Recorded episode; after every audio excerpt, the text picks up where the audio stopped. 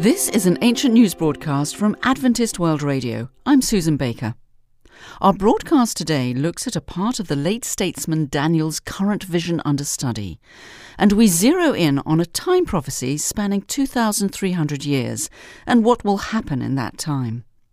In our last broadcast, we talked about a goat symbolizing Greece that loses a big horn, which is replaced by four others. Out of these four, a little horn grows with outsized influence. Our ancient history correspondent, Dr. James Smith, is here to tell us about it. Thanks, Susan. Yes, there's some heavy duty imagery to unpack here, so uh, buckle up.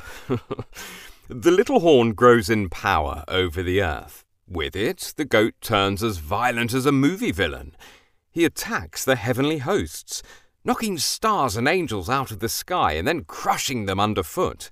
This symbolism indicates a distinct move from an earthly war to a heavenly one.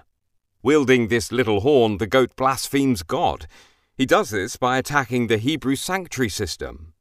In the sanctuary services, priests offered lambs brought by sinners as a sacrifice for their sins.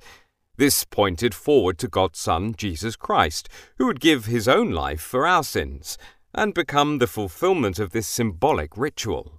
By removing what's described as the daily system of burnt offerings from the Prince of Heaven and overthrowing the sanctuary, the goat interferes with God's plan of salvation while destroying truth and expanding his power within the religious realm.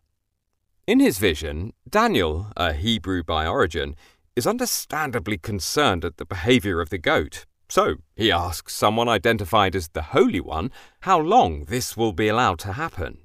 Is told that the sanctuary will be restored in 2300 days. Now, here's where it gets very interesting. Days represent years in Bible prophecy. So, what Daniel was seeing was a 2300 year period before this heavenly sanctuary is cleansed. The dream was heralding an event far out in the future. Thank you, Dr. Smith. Our researchers here at the studio have spoken to historians that show a match between the end of this 2,300 year period and the year 1844 AD. In that year, prophecy students during the Great Awakening in America, among others around the world, had interpreted the sanctuary to mean the earth and interpreted its restoration to refer to Jesus' second coming. When Jesus didn't return as predicted, a group of Christians learned through Bible study that instead Jesus entered a special part of heaven's sanctuary in 1844. This group grew and is now a worldwide movement of over 21 million people called the Seventh day Adventists.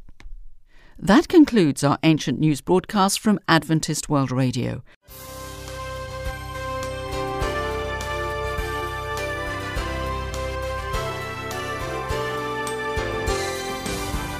If you've been intrigued by the events outlined in this story and would like to see how they impacted the world today, visit adventist.org slash ancient news for more information.